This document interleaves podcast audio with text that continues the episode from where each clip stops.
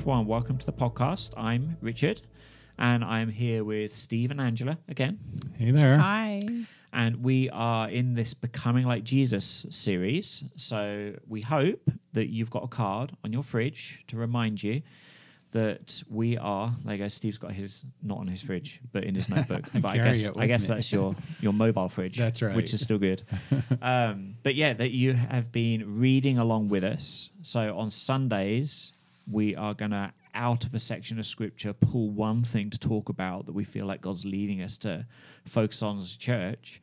But we know there's going to be loads more in there. So then we're inviting everyone as a church to like just sit and saturate and meditate and cogitate and some other words ending in eight that I've run out of. But to spend time interacting with God, praying and like seeing what God has to say with this Scripture open, like going through it.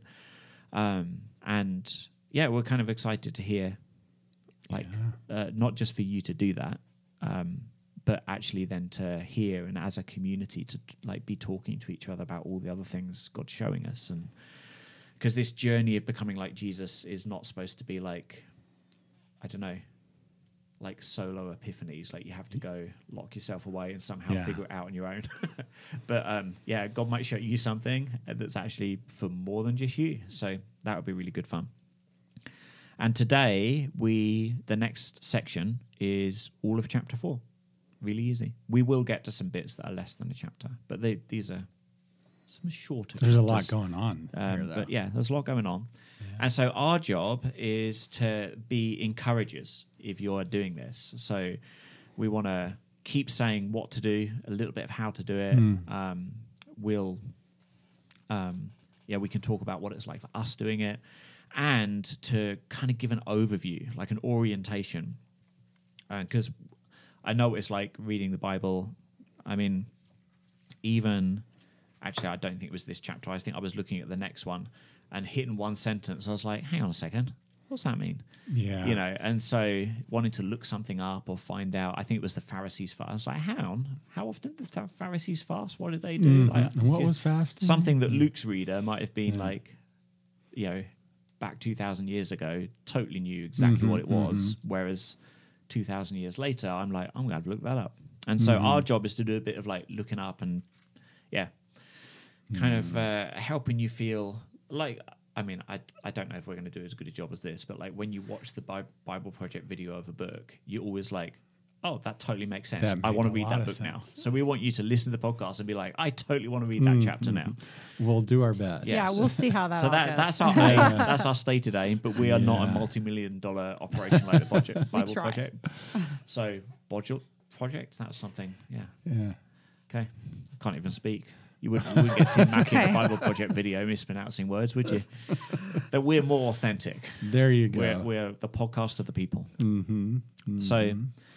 So let's dive in. So we've got a few scenes, which is a good way to think about, I think, reading Luke. Yeah. Is it's not like a narrative biography of us being a fly on the wall of Jesus's life, but we like Jesus's life is going on and Luke is like zooming in on different scenes, but Luke's actually putting them together in a way that sometimes is... to get us to think, like juxtaposing things or showing how something happened. But Jesus did that loads of times and kind of reinforcing an idea or something like that. So sometimes the scenes make some sense for us. Should we do like a bit of a recap? Like how, you know... Yeah, sure. There's going to be more than one person that's like, okay, I'm joining in, but to be honest, I didn't do last week's reading, or right. So sure, we should do a bit of a recap. And I've talked for the first 5 minutes. It's okay. Other than Steve saying sure. So you guys, what's happened to get us to the beginning of chapter 4? The story so far. Well, the story so far, we've got this introduction, talking about. This first, we've got John the Baptist, who was sort of teed up as to foretell Jesus's coming. So we've got a little bit of background on that. Then the story of Jesus's birth, things that we will talk about and dive deep into during Advent season and go through. Good catch. Yes, to explain, we're not starting at the beginning of Luke. Correct. Because Advent's coming, and why wouldn't we do that during the Christmas season? Yeah. So early chapters we will come back to. So we've just gone by that, and we've really jumped into the beginning of Jesus's ministry, his public ministry. So that really starts here, as we talked about last week, in his baptism in the wilderness by John the Baptist. So that was awesome. And then we talked a little bit about, hold on a second, the person of Jesus and this genealogy, his human genealogy, going all the way back to Adam, and then ending with Jesus, the Son of God, in there. So a little bit different than how Matthew had looked at it, but so we're left here with Jesus has just been baptized in the river. God came down and said, "This is my Son, whom I love. With him I'm well pleased." And then we get this genealogy, and then boom, what's going to happen next? So it's like the stage is set. Yeah. Yeah, and big words from the Father, like, whoa, big affirmation of Jesus. Yeah. What were you going to say, Angela? Oh, I was just going to say this idea of the sonship, the Son of God, but then I loved in Luke points out in Luke 23, now Jesus himself, Luke 3:23, sorry. Now Jesus himself was about 30 years old when he began his ministry. He was the son, so it was thought, of Joseph. And then it goes on the genealogy. So first God says, this is my son. And then just the human, the fully man part of Jesus is also addressed here. So this sonship theme has been set up here. And I think brings just a really good entry point for Luke 4 to start. And you can kind of see the intentionality here with Luke. Jesus is established as the Son of God and the Son of Man. And then now he's started his ministry. He's been baptized. And here comes the temptations, the testing in the wilderness. Yeah. I think there's something like the tone of what you're saying in there as well. It's like there's a reveal happening. You think this, but actually, like, it's way more than you think. Yeah. And that happens in chapter 3, but it's going to continue happening for quite a few chapters. He keeps unpacking that. So it's like as Jesus's contemporaries were watching him, being like, "Who on earth are you?" And like figuring that out. Luke's telling the story so that we can go on a similar journey, which is, I think, kind of cool, actually. I mean, I guess that's one of the invitations to this series, like Becoming Like Jesus, is not to presume we've arrived and we know who Jesus is and we're fine. And so maybe like a good prayer before we read each day, which, by the way, shouldn't be like, go read for 4 hours. This should be like a short, should take 5 or 10 minutes, but like maybe that 10-second prayer before we pray is like, Jesus, don't let me presume anything. Like, what is it about who you are and what you do that I've not even noticed before, or needs to strike me in a new way, or I love that. To actually be on the journey and not assume, I know who Jesus is. I could have written this. Yeah. It's all good. Yeah, I love that sonship comment that you brought up, Angela, because that question of, he was the son, or so it was thought, of Joseph, and that continues in later in chapter 4. This notion of, and to your point, Richard, maybe the question is, so who did you think Jesus is? Who do you think Jesus is when you open it up? Maybe he's going to reveal something different about himself to us. And so that gets us to chapter 4. So the scene's set, like, ooh, man, like the Father, like he got baptized. The Father said, like, this is my Son whom I love. And then it says, and he's full of Holy Spirit. And this is where like all of our Western thinking about the way things grow is you take us, exposure continually grows. Productivity, grow, like everything should go in like one direction, and Jesus disappears off into the wilderness, and it's like, what is going on. Yeah. So I think if we didn't do the backstory, we wouldn't, because this is kind of herky-jerky moment where it's like, what?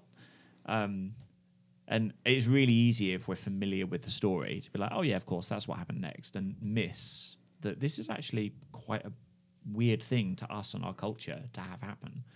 That like the next part would be to withdraw. So something's going on here that bears thinking about, I think. Yeah, and it's not just a little bit, you know, it's this, it's 40 days he's off. You know, it's you sort of think, all right, now he's got his commission, you've got your badge, you're ready to go, he's been baptized, the Holy Spirit's descended upon him, boom, he's going to go right into what he's supposed to do. Yeah. And it looks very different. Yeah. Yeah. Yeah, it's like we, in our culture, we so value the tangible measurables. I remember I knew a guy who went to plant a church in Germany, and he felt like, and he was an American missionary, so supported from America, people praying, people getting behind him, and like, you know, excited, expectant for things to happen. And he sensed that it was going to be really hard ground, and the first thing he should do for the first year is prayer walk the city for a year. An entire year. And it was so hard for the American culture behind him, trying to support him, to get behind. He was like, I lost all my support because people thought we were not doing anything. And that's the interesting thing, like the mind tweak, I think, because we can have expected Jesus to do one thing. This isn't a lack of progress or Jesus taking a detour from like his mission. This is actually the next step of his mission. Like if Jesus is going to bring the kingdom on earth, if he's going to like remake the mold for being a human, restore the image of God on earth, vindicate God's design of the image of God, you know, and all of these things, then he has to go confront the serpent under the tree again.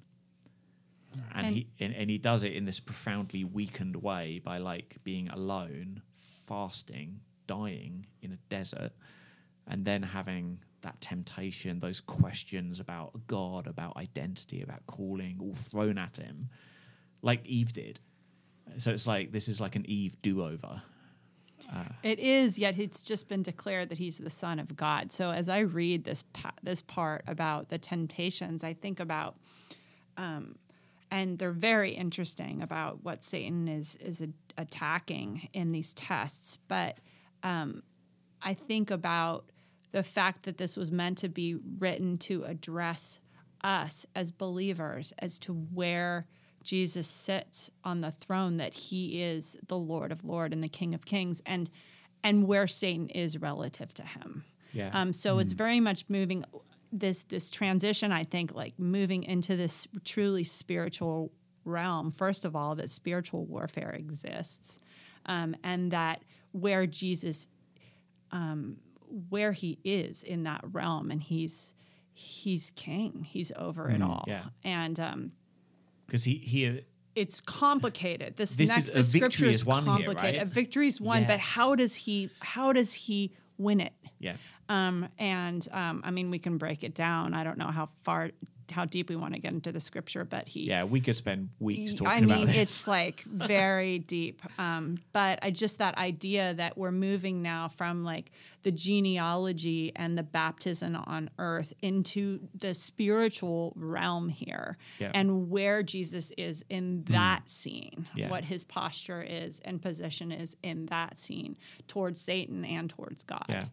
I think it's the juxtaposition of themes is really interesting, because we have the genealogy, but like son of Adam. So it takes us all the way back to the garden.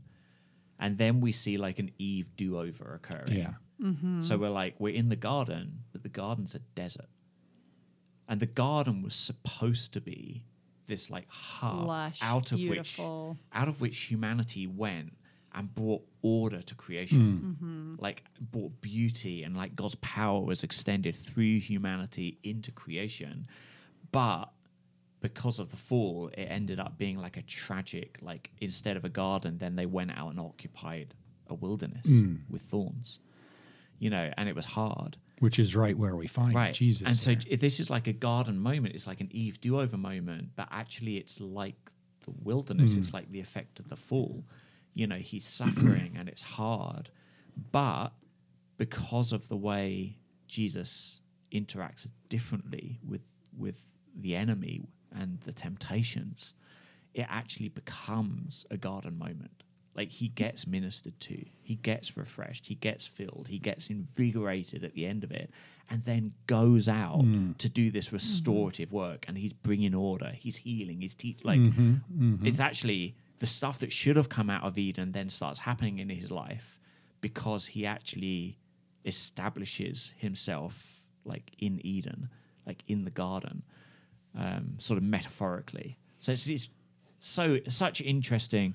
I mean, that's me going like full nerd with half an idea that we can't get into, but I think it just shows sometimes that you start thinking about scripture and trying to join it up with other things God said in scripture. It's like, whoa, this, it's like, there's a simple story. There's not that many movements to it. They just keep coming up over and over and over and over again in different ways. And it's like, there's such a richness. And yet the thing God's trying to show me is actually like, you could put it in a kid's book. Like, and he keeps, I like how you're talking about the garden and going back to Eve, and Jesus himself in this passage continues to point back to the Old Testament, to the time when the Israelites were freed out of Egypt. The 40 days, he fasted for 40 days. They were in the wilderness for 40 days. Now Jesus is in the wilderness, but he is quoting scripture. He's quoting scripture to refute Satan. He's quoting Deuteronomy. And that's so significant, isn't it? It's so significant how he continues to point back to the flourishing that God has for his people, not only in the garden, but in the promised, in delivering them to the promised land. And the fact that Jesus is being fed by his own word through this scene, not only being fed, but refuting Satan, using it as a way of correcting Satan's misquoting and misuse of scripture, and also positioning himself for a flourishing ministry. Yeah. I've got a top tip that comes.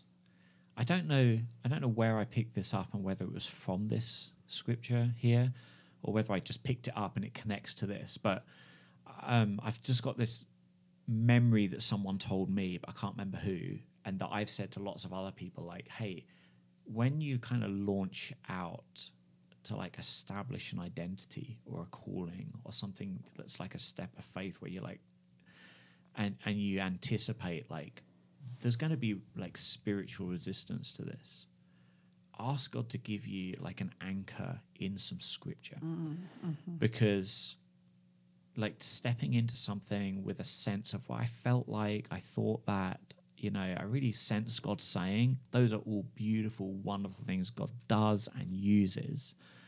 But I tell you what, this is like, I prayed for it before getting married. And I've had like these conversations with people to just almost shock them. It's like, you know, because you're in love and it feels like, of course I want to get married to her. You know, but when you've started to actually realize who each other are and you're in a conflict phase and you're thinking, can I divorce this person? And all the feelings are gone. Like in that moment, that's when you need a verse printed out on your fridge that reminds you and anchors you on a truth for something God promised or established or like to set your feet upon. And so I found that so helpful. Even like when I came out here and we moved from the UK, you know, it was, I don't know, Anna and I are pretty open-handed. Like, we don't, like, anywhere you want to take us, God, we don't really care. Just as long as we know, like, there's something you want us to do here. And so, you know, it wasn't even like we came, like, well, actually Anna didn't. I came, visited for, you know, a week or something and was like trying to suss it out and figure out the church, and you know, I'm a big boy, like I know the church isn't going to be perfect. None of them are. I know there's going to be some good people and some weird people and all the stuff in between. So it wasn't fact finding, it was just like, okay, in this place, God, if you want me to, if I feel like you're leading me to say yes, which was there, I'm like, okay, I need you to give me something to stand on when the circumstances are different. And so, yeah, I just encourage anyone listening. Like, this is such a, this is me doing the thing I said we shouldn't do in these podcasts, which is like, don't teach a thing. Yeah. Well, I wonder. But this, what you said, Angela, reminded me of just like such a big life lesson for me. Like, those few scriptures that I continue to stand on have been so useful to me in the seasons that feel like wildernesses, to help me navigate them. Yeah, and he demonstrates it right here. It's beautiful. I was thinking, you know, in our conversation, in our journey too, about becoming like Jesus, I think of also new believers as we cross that, make that declaration, and we receive Jesus in our hearts, etc. What happens first? You know, and what we see is Jesus being baptized, just like you said, like he's not straight off into the rest of his ministry. He's in this garden scene almost, in this notion of, as we become like Jesus, as we receive Jesus, that that initial time, maybe that notion of, hey, pausing, anchoring, you know, maybe in a word of God, that will sustain us as we step into the work that he's got us to do. Yeah. I also think it's like that. In here, you've also got the Spirit drove him into the wilderness. He was full of the Spirit. In a minute, we're going to have the power of the Spirit. So there's this beautiful combo of like the Spirit's work, like affecting Jesus so much, but also the Word of God, like, and both of them just working in partnership in Jesus's life, which is. Yet really at the same time, I mean, if you look at sort of, if you will, the players in the scene, the Spirit of God, Jesus, and then Satan and the Word, like they're all powerful forces that are in this scene. And how are they interacting, interplaying, and what can we draw from that? Yeah. Who do we identify with? Yeah. I think it's interesting. This would be like an interesting, if you were sensing God focusing you on this section of the chapter, could be interesting to ask yourself is like, well, Satan's probably not going to come to me and say, you know, cast yourself down off the temple, or I'll give you all the kingdoms of the earth, because I don't really feel my calling is to be king of the universe. So that's not much of a temptation to me. But what mighty. So, but what would be the question that Satan would throw in front of me and the calling Jesus has for me? It's a great question. What's Jesus trying to do in my life right now, where I can kind of sense like God's spoken this to me? And then what would be those things that I can actually identify?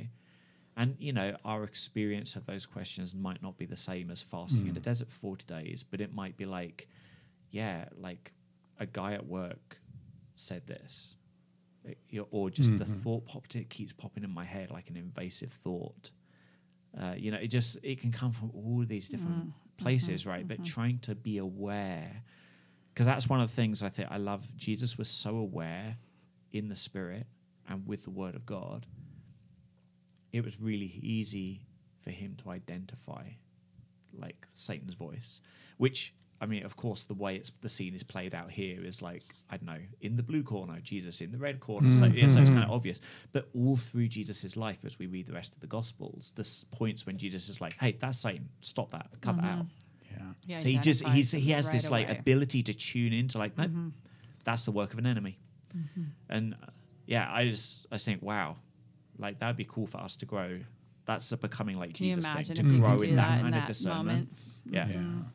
So we should keep going. Love it. Yes. So this happens, and then Jesus, he's empowered, and he kind of begins his ministry, and he's in Nazareth, which is where he grew up. Mm-hmm. So we've got kind of an interesting thing happening as we read through here, where he's actually going to talk about what's it like to launch a ministry among people who thought you were the carpenter's son, and all of a sudden you're acting like a rabbi. This is like imposter syndrome central or something. But before we get into that, he reads a bit of Isaiah to kind of, this is like a mandate or can't remember what the word is, like where politicians want to be elected and they say, like, here's my policies. Yes. Mm-hmm. Like, this is what I stand on. This is what the kingdom looks like. This is what I'm about. Yeah. Yeah. And Jesus is going to be about, his thing is going to be like, the kingdom of God is coming. Yeah. The kingdom of God is coming. And so here's his part in it. So this is really interesting. Yeah, I got a question for you on this. All right. Are you ready, Angela? He's got a question. Well, I love this. He said, you know... I'm just going to get out ahead of it by making it your question. Well, I love how he sits down. He's like, he walks up and he's like, all right, I grab the scroll. He reads it, and he reads this section out of Isaiah. And the Spirit of the Lord is on me because he has anointed me to proclaim good news to the poor. He has sent me to proclaim freedom for the prisoners and recovery of sight for the blind, to set the oppressed free, to proclaim the year of the Lord's favor.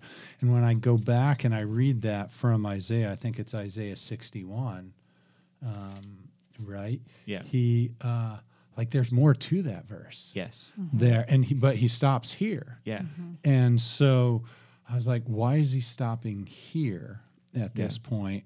But I see it, I think the way I've wrestled through it is we always have this conversation about this now and not yet, because the rest of... That's so right. That is, where does it say? I'm trying to find that. It's about the Lord's vengeance. Yeah, that's right? Not yet. And the day of the vengeance of our God. And so that's not the day he's talking about here, but clearly they recognize what he's saying, and he's sort of saying, hey, justice and will come later, and I'll take care of it. But right now I'm doing all these things. Yeah. And I love that he declares, and he rolls it back up, and he says, today that's fulfilled in your hearing. As if it's... Oftentimes I've looked at, you know, when I've thought about the kingdom of God, I'm like, okay, it's this thing that's happening in sometime in the future, et cetera. And there are future things with the kingdom coming, but it's here now, you know, it's coming now and doing these things, which is a call to me a little bit to say, what am I, you know, if I'm filled with his Spirit and I'm becoming like Jesus, how am I proclaiming good news to the poor? Yeah. How am I proclaiming these things? How am I being active in this kingdom coming, this kingdom bringing that he's talking about, that's happening now and here. Yeah. And the other, because there's the vengeance part, the other part of Isaiah that he goes on to paint beautiful images of like full restoration. Yeah. And I think it'd be really easy in Jesus's day for a bunch of Jews under enemy occupation to sort of think, oh, when you say the kingdom's coming, you mean we're going to throw off the yoke of Roman oppression and like the greatness of us as a nation, our place in the world. And it's kind of like the difference between trickle-down economics. You know, I think it's really easy for us to think, if we want full restoration, you know, if everyone could be a millionaire, there would be no poor people. Let's focus on like generating wealth, you know. And actually, this is kind of a crude analogy, but actually, Jesus focuses on the way the kingdom's going to begin is not with just miraculous restoration, but by us paying attention to those who need healing, who need freedom, who are oppressed, who are poor. And so I think it's the countercultural thing that Jesus did. And it's countercultural in his day, and it's countercultural in our day, but maybe for some different reasons. So it's really interesting to think how these words sound to us in our cultural moment, because it's still Jesus's, this is like the way he wants to do it. Yeah. He said, this is the way I'm going to do it. Like God said, this is the way I'm going to do it. So cultures come and go, and they can have their own values and priorities. But this is still the way God wants to do it. So we're going to have to try and do a bit of spot the difference. And I guess that's part of the becoming like Jesus, is recognizing in ourselves of like, oh, I think the normal way to do it is this way because I live in Portland. But actually, you know, and it's not that our city's values are totally, you know, wackadoodle, and we should just, because actually I think there are some things in our culture that Jesus would, with his mandate here, say, yeah, that is right. Mm-hmm. You might be able to do it better or do it differently, but so it's actually, it takes a nuanced look for us to really be like, am I wrapped around Jesus's mandate? Yeah. Or like my cultural mandate? And not only wrapped around the mandate, but how am I actually even participating in it? Because in this verse, 21, he began by saying to them, today the scripture's fulfilled in your hearing. And is that your, meaning them, listening to it in person, right, mm-hmm. that in that day? Or is your, meaning the corporate us, as we are hearing his mandate, his platform, his word? Where do we play into this narrative? Yeah. Because it continues on. We see different responses to Jesus based on actually geographic locations. So first he preaches to the people of Nazareth, his home, and he's basically like, but you all aren't going to listen because it was prophesied that, you're not going to listen. And so then he moves on and preaches, what is it, to Capernaum, right? Yeah. And then they do. So how are we responding? How are we coming to faith and coming alongside who Jesus really is? Because Jesus isn't, this isn't like a politician's mandate where all Jesus wants is for us to vote to him, like fire and forget responsibility, or like support my ministry, but that's it. Jesus is like, no, I'm making disciples, and the church is called to make disciples. Mm-hmm. This is not something you're supposed to be like, yes, I affirm those values. No, you're supposed to join in. Mm-hmm. Like, you're invited to participate. Yeah. And the fact that participation in these things is so challenging for us. It says so much about actually how much need for that counterformation we have, like against our brokenness, against the world, against all these other values. I don't know. There can't have been hardly any humans who ever looked at this mandate and were like, oh yeah, totally, that looks easily doable. Of course. Like, I would naturally do that anyway. No. It's one thing to hear it. It's one thing to understand it. And then it's another thing to follow. And if we're talking about becoming like Jesus, it's not just understanding who Jesus, but it's knowing and following and walking in his ways. Yeah. Mm-hmm. And then this is actually like that challenge is what hits home then with these. So we have a sort of contrast of two scenes of two audiences. Mm-hmm. Mm-hmm. So we've got a home audience in Nazareth, and we've got away audience in Capernaum. But don't you like that home audience? It's that same question before in that verse 22. Isn't this Joseph's son? Yeah. There's still, he's confused. Unpacking that more and more. Yeah. Sorry. No, it's good. Yeah. And I guess the interesting thing is you've got two, I don't know.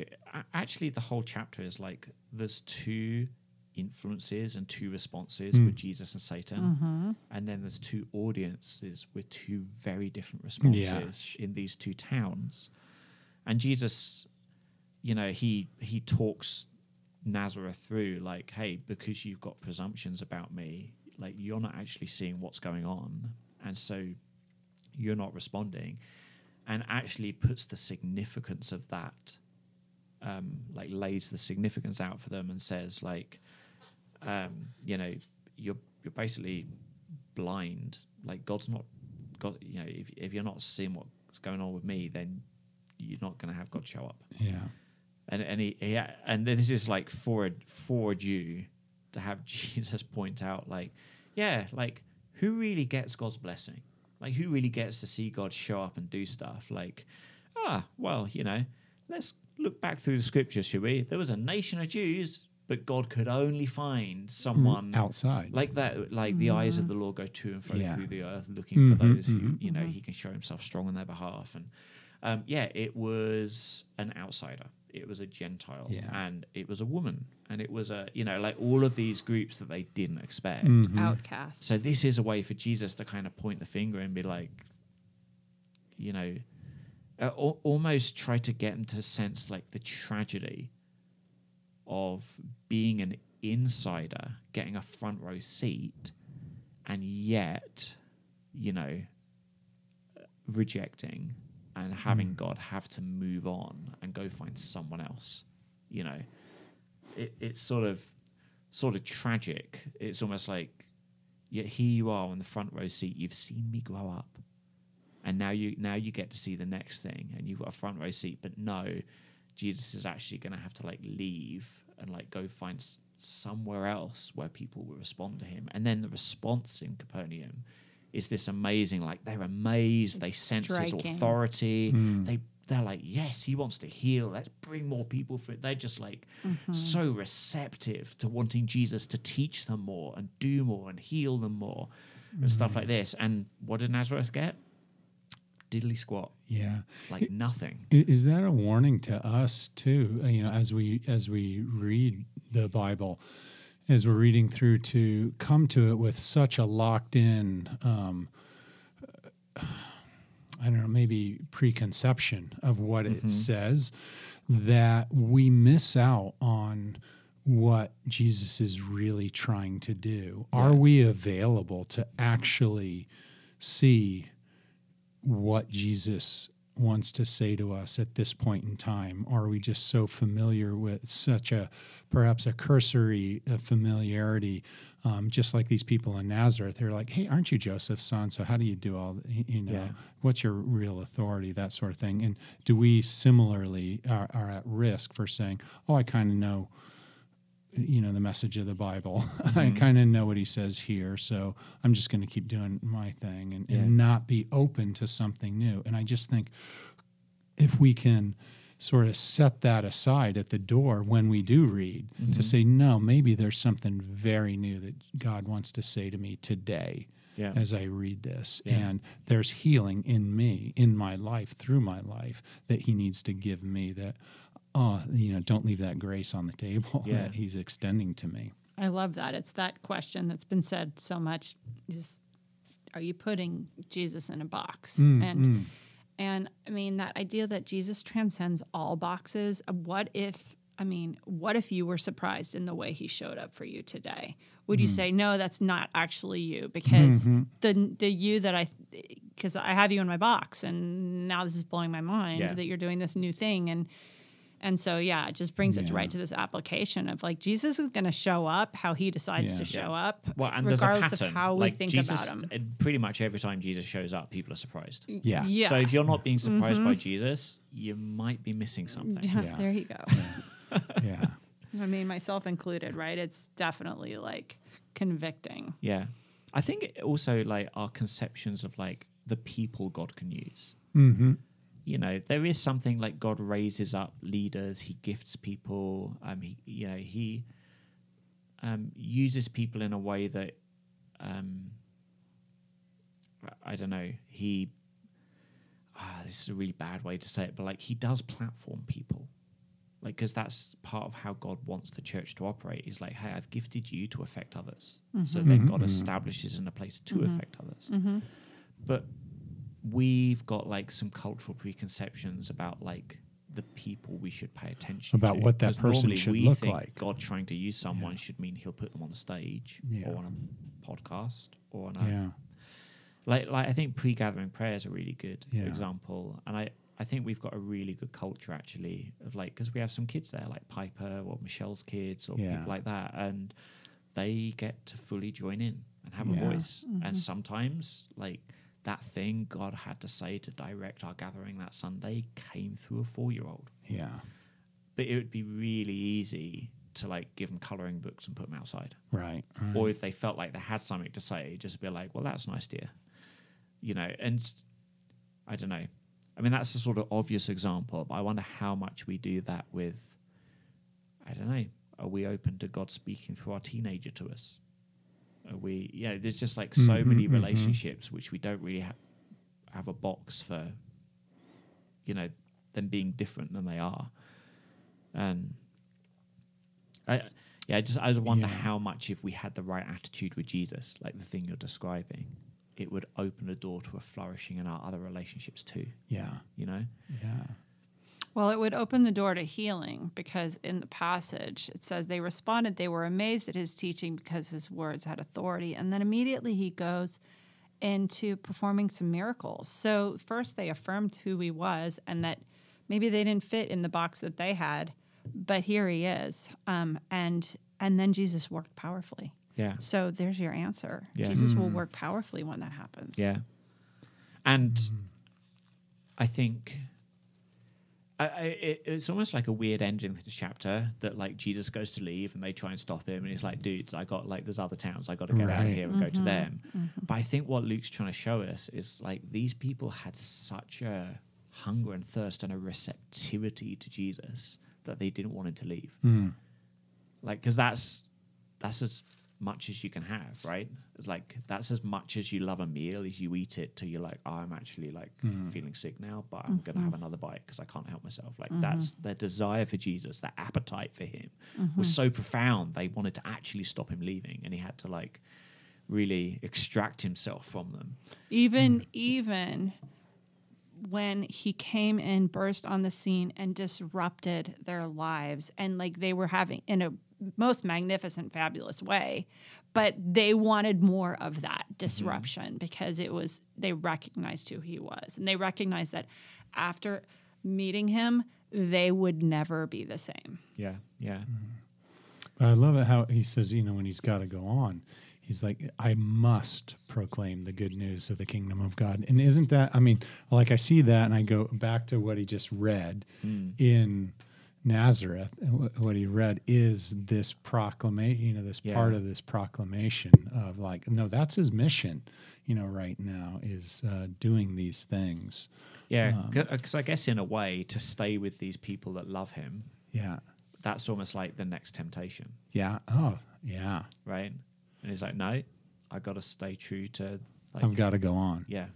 I mean, his temptations, the temptations from the prior scene were really about him avoiding the cross and then gaining glory without obedience. Yeah. And so here, like you said, so here is a moment where he could have gained glory, but he would not have been obeying the Father. Yeah. I must. It's not I should or, you know, I guess I'll see you guys later. Yeah. Like, I don't really want to do it. But it's I must. This is happening. I mean, what a picture of unconditional obedience. Yeah.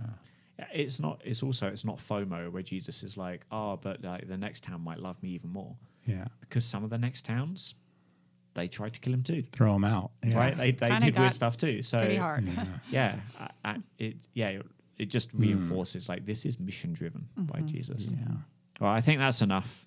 That's awesome. Yeah, I hope you enjoy that. That's helpful, and that gets something stirring and makes you want to go spend time in this chapter this week. And like as Jesus shows you stuff, like come let us know. I mean, we're around on Sundays. I know sometimes I pop up and down on stage, so it's easier to find me. But Steve and Angela are around, other staff, like we're reading this as well. So come talk to us about what God's showing you. It's really exciting. Love those questions. Thanks. Bye.